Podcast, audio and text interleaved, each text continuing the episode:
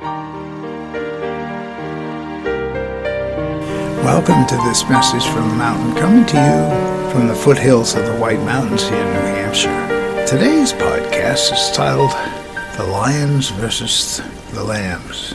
Well, the first day of meteorological spring, and the lions have been roaring for the last day or so, prepared to make their ascent and grip on the March month. However, the lambs this year are well organized and have a tremendous amount of energy. And so their pushback is really affecting the weather. And the weather is going to be much warmer, at least for the first part of the month, than is usual. So we'll see. Right now, it would be nice if the lambs won out. And then I think about heart based energy and how in the world the lions, the fear, the anger, maybe the heart based energy lambs are beginning to push back with love. Wouldn't it be great to see it all just kind of melt away the anger, just as perhaps the lambs of March are doing this year? My name is Michael Hathaway, and this is Message from the Mountain. It is my prayer these words are right and good for you whenever you hear them.